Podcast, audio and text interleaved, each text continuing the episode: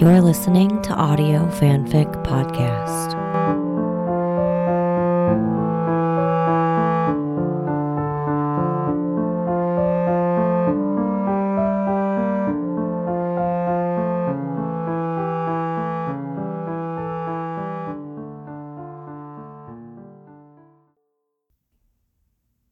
North of Zero by Slippin' Mickeys on AO3. Chapter 19 The Town.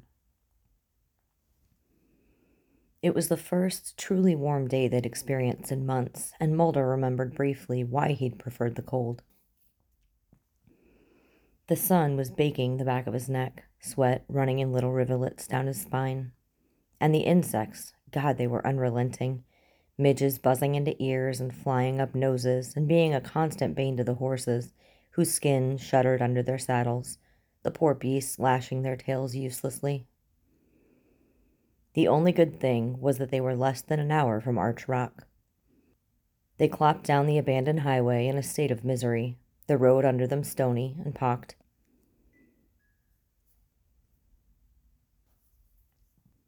The yellow and white reflective lines were merely splotches of color now, worn down by wind and rain and snow. The asphalt reflected the day's heat with a kind of punitive relentlessness, and Mulder felt terrible for Scully and William, whose complexions didn't deal nearly so well with the sun as his own. Another whining buzz in his ear, and he turned into his saddle. You got any bug repellent powers we don't know about, Will? No, snapped William irritably then immediately smacked his neck. Scully shot Mulder a dirty look, and William spurred Molly into a canter, which Pumpkin and Gypsy matched without being told.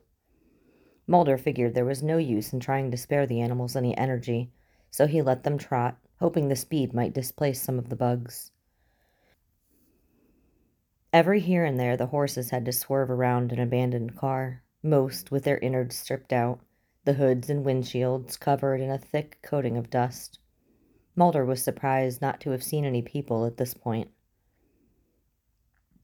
Arch Rock was a well known trading post. Unlike their cooperative, anyone could come here and deal in anything. It lay in the middle of an area of the country where mines had been omnipresent, and people used the old tunnels to their advantage to avoid any alien entanglements. There were parts of the town you definitely wanted to avoid where the trading dealt in items that were not exactly necessary to survival booze and drugs and dark enclaves where, if you had to or wanted to, you could even sell yourself. But despite the dark corners, it was usually a vibrant, engaging place. The only one like it for hundreds of miles. Its buildings lined in lead and stone, with a pinwheel of roads leading out of it. There were normally at least a handful of people either coming or going from it. Mulder randomly hoped that there hadn't been some kind of plague. They were approaching the jackknife tractor trailer that was wedged in the embankment where you turned off the old highway to head to the town. Mulder saw the familiar spray painted sprawl of Arch Rock on the side of the trailer and pulled Gypsy off the road and down the well trod trail that led to the town from the east. The trail dipped into a ditch and then banked, and Gypsy decided to jump over it in a short burst of energy. Mulder, he heard Scully say from behind, her voice low. He turned to look at her. She was pointing at the back of the semi. Jean Motor Freight still shone from the rear gate, but in the middle of the big black M of motor, someone had painted a small white cross with a yellow triangle behind it, the same symbol that had been on the necklace of the man who called himself Ezekiel. Mulder whispered a quiet curse. That was not exactly the most auspicious omen to see, considering the reason they found themselves on the road. However, they had rationed out enough food and supplies for the trip to Arch Rock, but not a whole lot more. They had counted on resupplying here. There was no choice but to go on. He gave Scully a long look and pulled out his Glock, checking to make sure the clip was full. Scully, being the better marksman, had the rifle slung around her back in addition to the Sig Sauer at her waist. They had given William an extra pistol with days' worth of safety instruction, but he carried it around in his knapsack rather than on his person. Mulder was tempted to tell the kid to pull it out. Gypsy stumbled for a moment. pulling Mulder's focus back to the road ahead of them. They were in the tree line now, the sun less severe and the temperature at least 10 degrees cooler. The breeze carried toward them from the settlement, and Mulder was surprised not to catch a whiff of roasting meat. There was nearly always a vendor just on the outskirts of town, roasting various bits of meat over an old oil drum. Mulder had sold a few of them racks of venison and elk in the past. When they crested the rise that led into the town proper, there was a bright fire burning in the old drum, but no one tending to it. There should have been people milling about, but there weren't. Mulder pulled up Gypsy and stayed mounted, William and Scully riding up to him on either side. Where are the people? Scully asked, her eyes scanning the few low buildings ahead. Will, are there? William was looking ahead too, a look of concentration on his face. There are people here, he said, but I don't. He shook his head, as though trying to figure something out. They're up ahead, he finished, finally looking over at Mulder.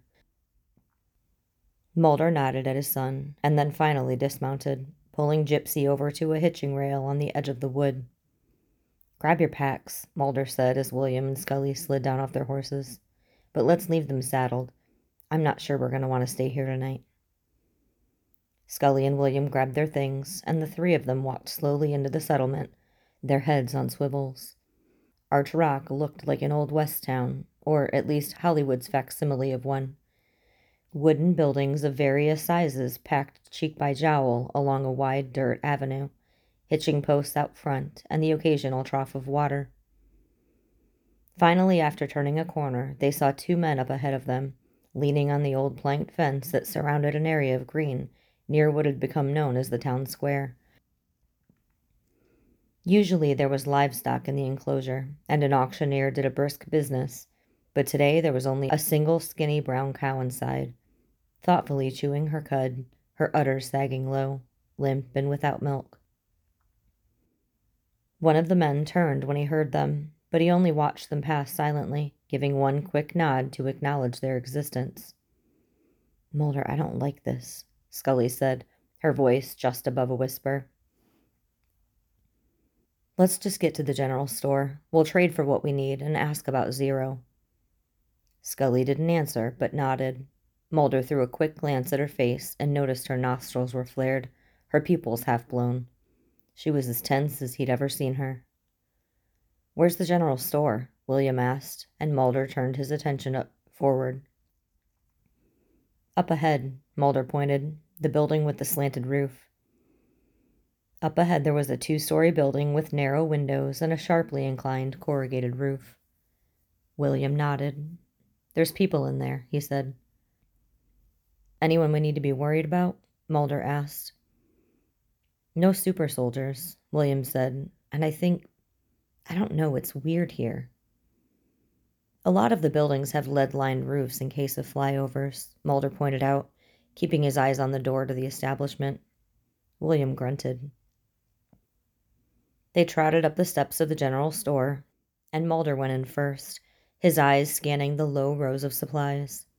There were no other patrons, but the proprietor and her husband, who Mulder had seen before, were standing at the back counter, their faces wearing looks of barely concealed surprise. Hello, Mulder said to the pair, and ushered Scully and William inside. Scully stayed by the door, ostensibly looking at the rack of horse tack, but Mulder knew she was keeping an eye on their tail. William stuck to Mulder's side as he walked to the back counter. How can we help you? the woman said, her tone flat and bordering on unfriendly. We'd like to trade for a few supplies, Mulder said, setting his pack carefully on the counter. The woman nodded. We're low on inventory, she said, but maybe we could do a couple things. Mulder smiled at her and opened up the pack to let her rummage through it. What do you need? she asked. The cable knit sweater she wore had holes at the elbows and neck. Her ectomorphic husband stood several paces behind her, squinting as though he needed glasses. She leaned forward, looking through what Mulder had to trade. Some food, Mulder said. Iodine tablets. She nodded and pulled several things out of his bag. then bent low to the counter to pull up some prepackaged foods and a box of water cleaning tablets. She lined them up and then looked up at Mulder. Fair? she asked. Fair, he said, scanning the items without much of a thought to haggling, and she nodded, putting everything away quickly. Mulder took more time and care putting their new supplies into his own pack. Question for you, he said, keeping his voice as friendly as he could. The woman cleared her throat, and her husband, who still had not said a word, shuffled on his feet uncomfortably. Mulder plowed ahead anyway. We have a friend, moved up here a year or two back, pretty close to Arch Rock, I think. The woman continued to stare at him blankly. He invited us to come stay, so that's where we're headed, hoping maybe you can help lead us in the right direction. Mulder put the last of their goods into his pack and zipped it closed. Town by the name of Zero? The woman's eyes fitted to where Scully was still standing by the door. William sniffed at his elbow, looking at the woman curiously. If you want to find your friend, you should go, the woman said. Now. We don't know the way, Mulder said. I can't help you. We're closing in a few minutes. You need to leave. Mulder, Scully called to him from the entrance, and he turned to look at her.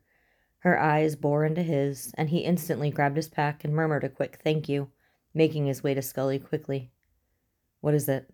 he asked, as he and William approached. Scully opened the door and led the way out. Look at the window of the building across from us, she said in a low tone, looking in a completely different direction. Mulder's eyes roved to the building she'd indicated, spray painted in yellow across the whole of it, were the words, The New Trinity Lives. His stomach flipped, and he turned on his heel to head back toward where they'd left their horses. Let's go, he said quietly. He started looking at the other buildings in earnest and saw smaller symbols hidden here and there the cross with the triangle, side alley graffiti that said things like, Pray for Ascension. He quickened his pace and felt Scully and William quicken theirs behind him. They passed the green square where the two men still stood, this time eyeing them with interest. Twenty more paces, and they'd turn down the lane that led to where they'd left the horses. When he got to the corner, Mulder blew out a long breath of relief. Then he heard a loud thud, a quiet grunt, and a scuffle from behind him. He drew his Glock and whirled around. William was on the ground, clutching at his head, and Scully had her hands in the air, a pistol, held by a short bearded man, held three inches from her forehead.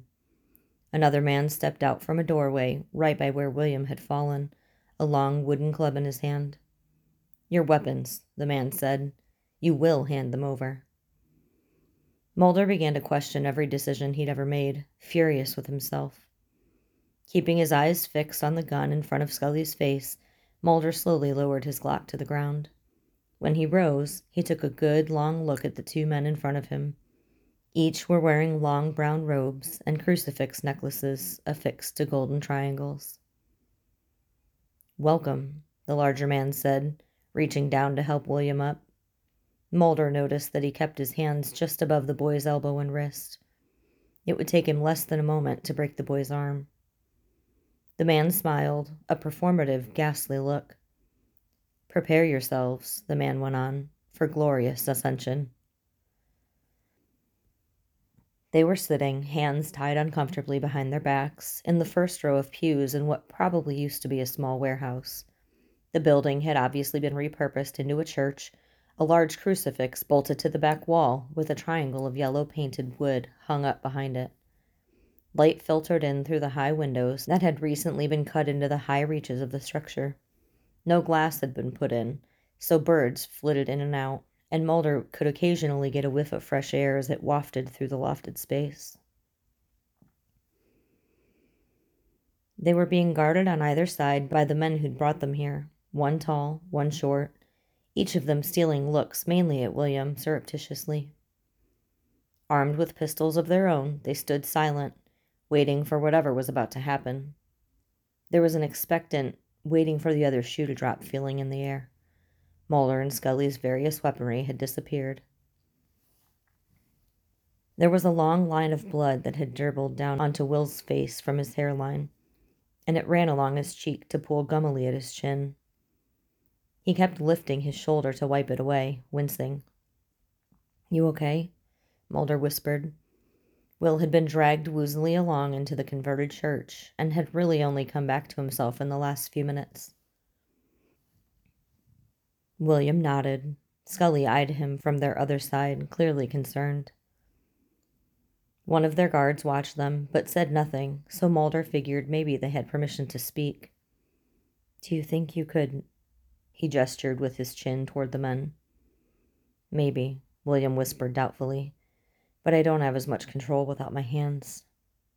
Quiet, one of the men said, and then a door opened from the side of the building, and a tall blond man in jeans and a loose chambray shirt, a cape of brown, burlap like fabric draped over his shoulders, entered, smiling at them as he approached. Another man was shuffling in behind him, his identity hidden behind the man's bulk. Greetings, the blonde said, holding his hands out in welcome. Mulder felt William tense beside him. I apologize for the way in which our deacons brought you here. At this, he turned to one of the guards. Can we get a clean cloth to wipe the boy's face, Deacon Adam? Adam, the shorter of the two guards, nodded curtly and hustled off in the direction of the door the blonde had come through. Do you need water? Food? The man asked felicitously, as if the three bound people in front of him weren't at his utter mercy. I wouldn't mind the use of my hands, Mulder said, the keen edge of anger slicing into his nervous concern. My crotch itches like a son of a bitch. The blond man gave him a placating smile. I'm afraid you may find yourself in a continued state of discomfort, he said, until we can confirm your identities. The man Adam came back in through the door and rushed to the blond man's side. Here, preacher, he said, handing over a white cloth. The man called Preacher took it, thanking Adam with a kind smile, before turning back to Mulder and Scully, holding the cloth in his hand. What are your names? he asked them. You can call me Bob, Mulder said. William and Scully stayed silent, the latter glaring at the preacher with a ball withering with a ball withering stare that Mulder had the misfortune of being on the receiving end a few times. It seemed to have no effect on the man. And you, son? the preacher said, turning to William. The man calling his boy son made Mulder want to rip his hands from their tethers and slap him in the mouth. Will stayed silent, looking at the man blankly. Let me see if I can help you. The preacher went on and leaned forward, gently wiping at the blood on William's face. When he stood back up, he raised the cloth to his mouth and licked at the blood that was upon it. Mulder saw Scully give a disturbed twitch, and he felt his own stomach begin to roil in fear and revulsion. Ah, the preacher said, a look of enlightenment coming over him. He beamed unnaturally. William, at last. It wasn't until Scully had gotten over her shock at hearing her son's name come out of the odd preacher's mouth that she even glanced at the man who had walked in behind him, still standing meekly at the man's elbow. Ezekiel, the preacher said, turning to him now, you've done well. The odd little man's face cracked into a smile. Thank you, preacher. The preacher turned to the other guard, whose name Scully didn't know. Collect the parishioners, will you? I'd like them to meet the new Holy Trinity. We shall have a service tonight, and a feast. He turned to Adam. Take them to the chambers, he said, and prepare them for ascension. Adam led them into a dark room with two low cots built into the wall, a single lamp burning dully in the corner. There was nothing else, not even a window. Wait here, the man said. I'll bring you water to wash. You'll bathe and take communion. With that, he closed the door. William turned immediately to them. He's an alien, the preacher. Mulder swore, and Scully peered at her son closely. What about this Adam and the others? William shook his head. All human. Any super soldiers? The boy closed his eyes for a long moment, then opened them. None, he said. though there's magnetite nearby, lots of it. Do you think you can get these bindings off of us? Scully asked. William looked skeptical. I can try. Stand behind me, where my hands are. Scully moved herself behind him and turned herself around so that her bound wrists were in front of his hands. She could feel a tug on the rope, then a stronger one. So strong she lost her balance and stumbled backwards a bit. So strong she lost her balance and stumbled backward a bit. William made a frustrated sound. I can pull on the ropes, but the knots are too tight. I'm sorry. It's okay, Mulder said, and the door opened back up. Adam came through it, carrying a tray. Light flooded in from the hallway behind him. On the tray was a large bowl filled with steaming water, several white cloths, a small plate with what looked like some kind of crackers on them, three small waxy Dixie cups that were filled with a dark liquid. He set the tray on one of the cots. Come, he said, picking up the bowl of steaming liquid. Lower your hands into the water. I shall clean your faces. Then we will take communion. They did as they were told, and Scully had to admit that dipping her hands in the warm water felt heavenly after so many days on the trail, washing and bathing out of glacial fed streams. When Adam turned to them with a cloth in his hand to wash their faces, he did so very gently, paying special attention to the line of now dried blood on William's face. Then he threw the soiled washcloths into the bowl of water and leaned down to pick up the tray. Sit, he said, and Scully lowered herself onto one of the cots. William sitting down next to her. Mulder sat on the other one, looking at Adam warily. Adam set the tray on the floor and picked up a plate with the wafers and moved himself in front of William. He held up a wafer before him. May this nourish your soul as well as your body. He lowered it to the boy's mouth. William looked at him for a moment and then hesitatingly opened his mouth. Adam set the wafer on his tongue and moved to Scully. She could hear William crunching as Adam performed the same ritual with her. She glanced briefly at William, who seemed to bear no ill effects from the small cracker, and opened her mouth as well. She munched on it as Adam moved on to Mulder. It was stale and tasted vaguely of sesame. Still, she half wished she could have another. They hadn't eaten since morning.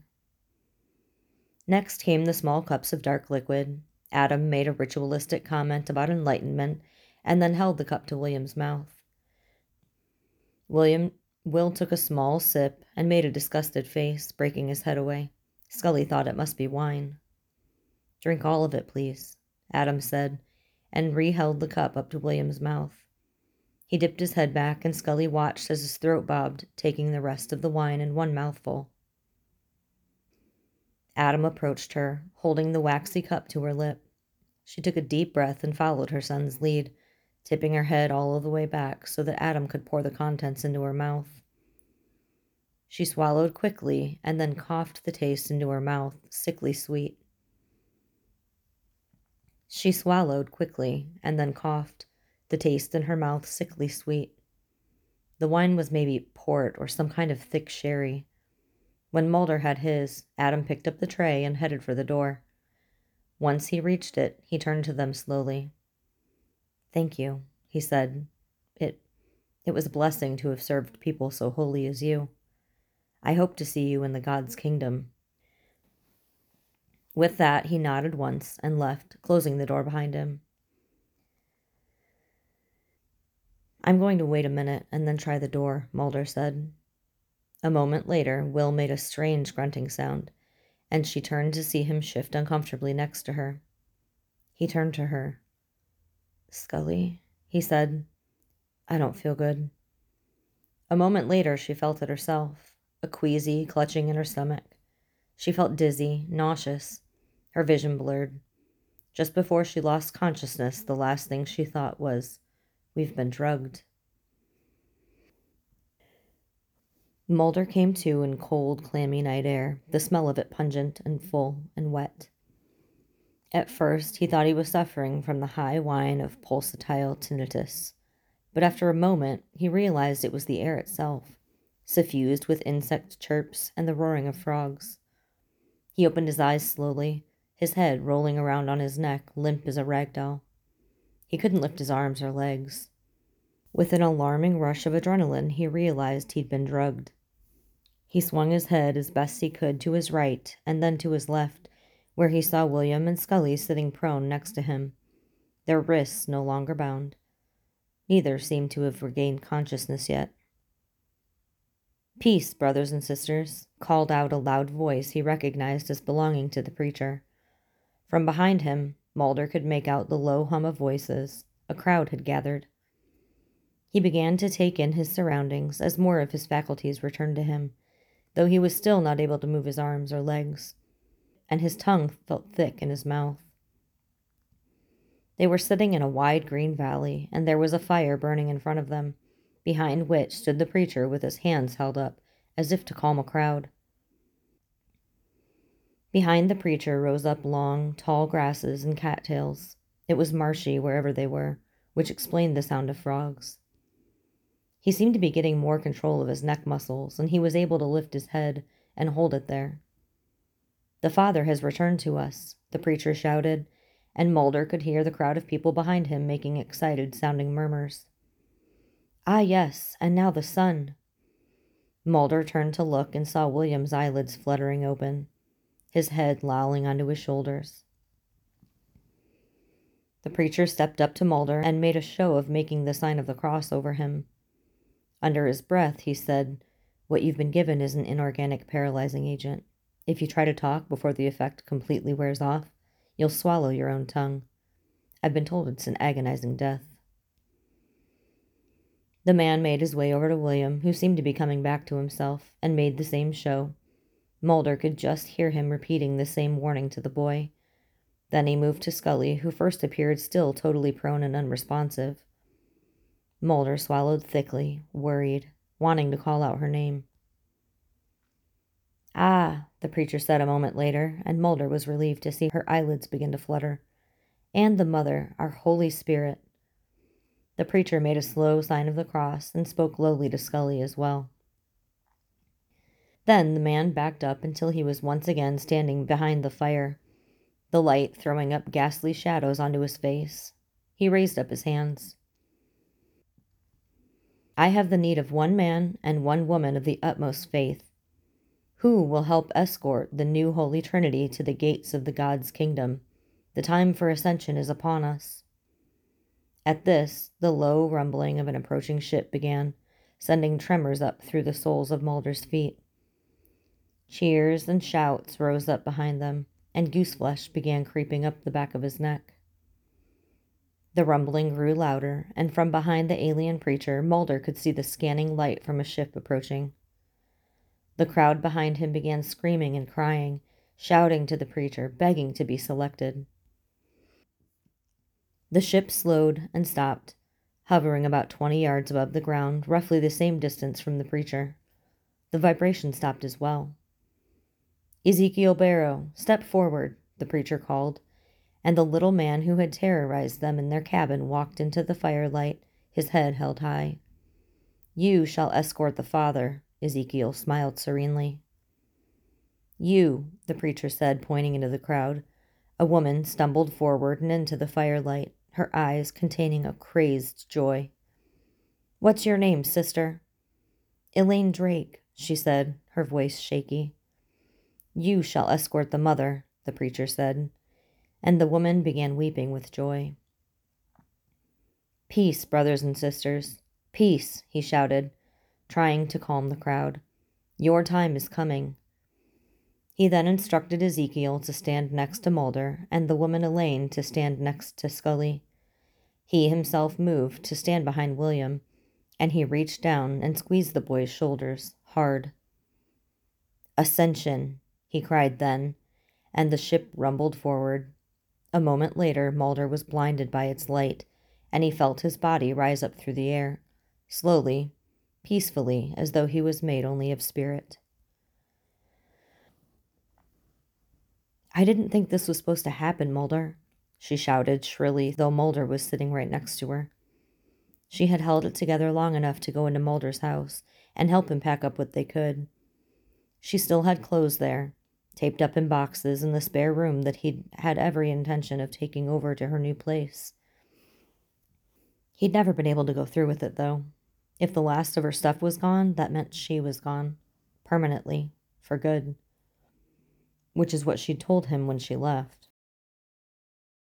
An hour before, right after she'd peeled into his driveway and he'd launched himself toward her in relief, they saw a ship hovering several miles off from the unremarkable house, from the porch, and had been watching in real time when another ship had come down practically on top of it and fired something at it. The original ship exploded, and they'd careened into the house. Throwing together whatever they could, whatever they thought they might need. They'd thrown the haul into the trunk of Mulder's car, his had more gas, and he'd torn off down a country road in the opposite direction from the downed ship, flashing his lights and honking at any car that approached and was headed towards it. Thirty minutes later, he peeled onto a seasonal dirt road heading northwest, truly in the boonies now, and Scully was starting to shake. Scully was starting to lose it. December 2012 is come and gone, Mulder. Her voice was an octave higher than normal. What the hell is going on? What the hell is happening? I don't know, he hissed back. The car hit a rut in the road and they lurched to the right, the top of the car sweeping a low hanging branch, which scratched and squeaked along the roof. If they lost the tire now, it would be it would be disastrous, and fear and panic shot through Mulder's chest. I don't fucking know, he practically shouted.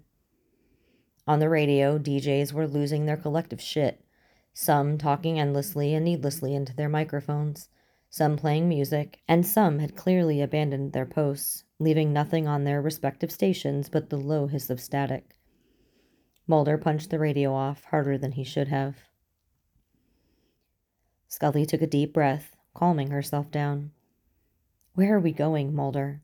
she asked him, having regained most of her composure. The shaky way she was drawing breath, the only clue that Dana Scully was well and truly stressed. I don't. He started, and then he pressed his foot hard into the accelerator, gunning the car forward on the dusty, gravelly road. I don't know that either. They'd used up the last of the gas the night before. They had only been able to refuel the tank twice before shit started getting crazy. A man got shot through the chest in front of them at a backroads marathon station, and after that, they gave up on vehicular travel, and also on humanity. They slept in the car, which they'd managed to push behind a large billboard. Mulder came to consciousness slowly, his body sore from sleeping in an awkward position in the driver's seat and the first thing he heard were quiet sniffs from a couple of feet next to him. He opened his eyes and saw Scully awake, her seat back in the upright position, her face turned to the window. Her phone was clutched tightly in her hand. Scully, he said, his voice scratchy from disuse. My mom is gone, isn't she? Scully said, staring out the window at the low gray dawn, her voice not belaying any emotion. You don't know that, Mulder said, putting his seat back up. She didn't seem to hear him. I don't even remember the last thing I said to my brothers. Hey, he said, reaching over the console and touching her shoulder. And Matthew, God! At that, she turned to him, her face crumpling. Mulder squeezed her shoulder, feeling helpless. He wasn't sure how to respond. He had no one left to lose except her. They left the car that afternoon, after putting whatever they could carry into a couple of backpacks. When Mulder turned around to make sure they'd gotten everything, he saw Scully's phone sitting in the sunshine on the dashboard.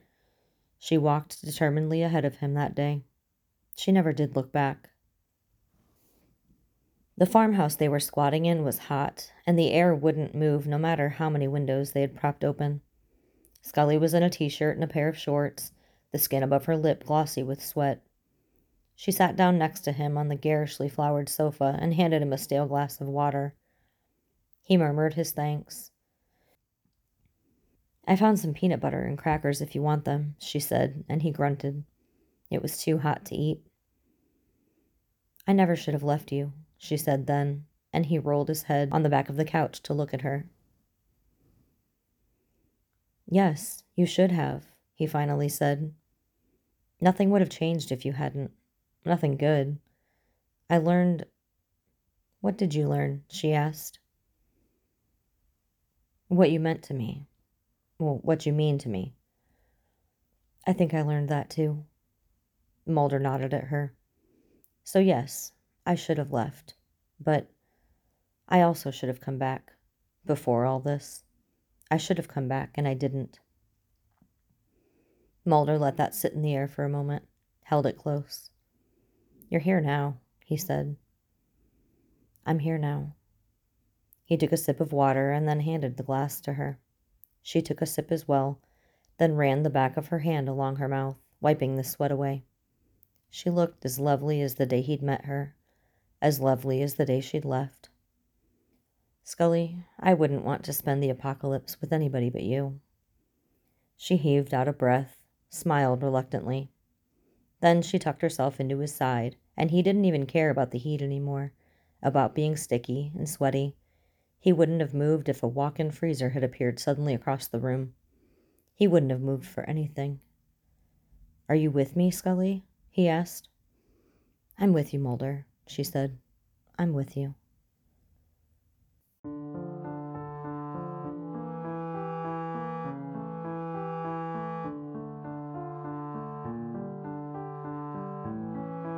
If you like this story, please follow the link to the writer's page and leave some love.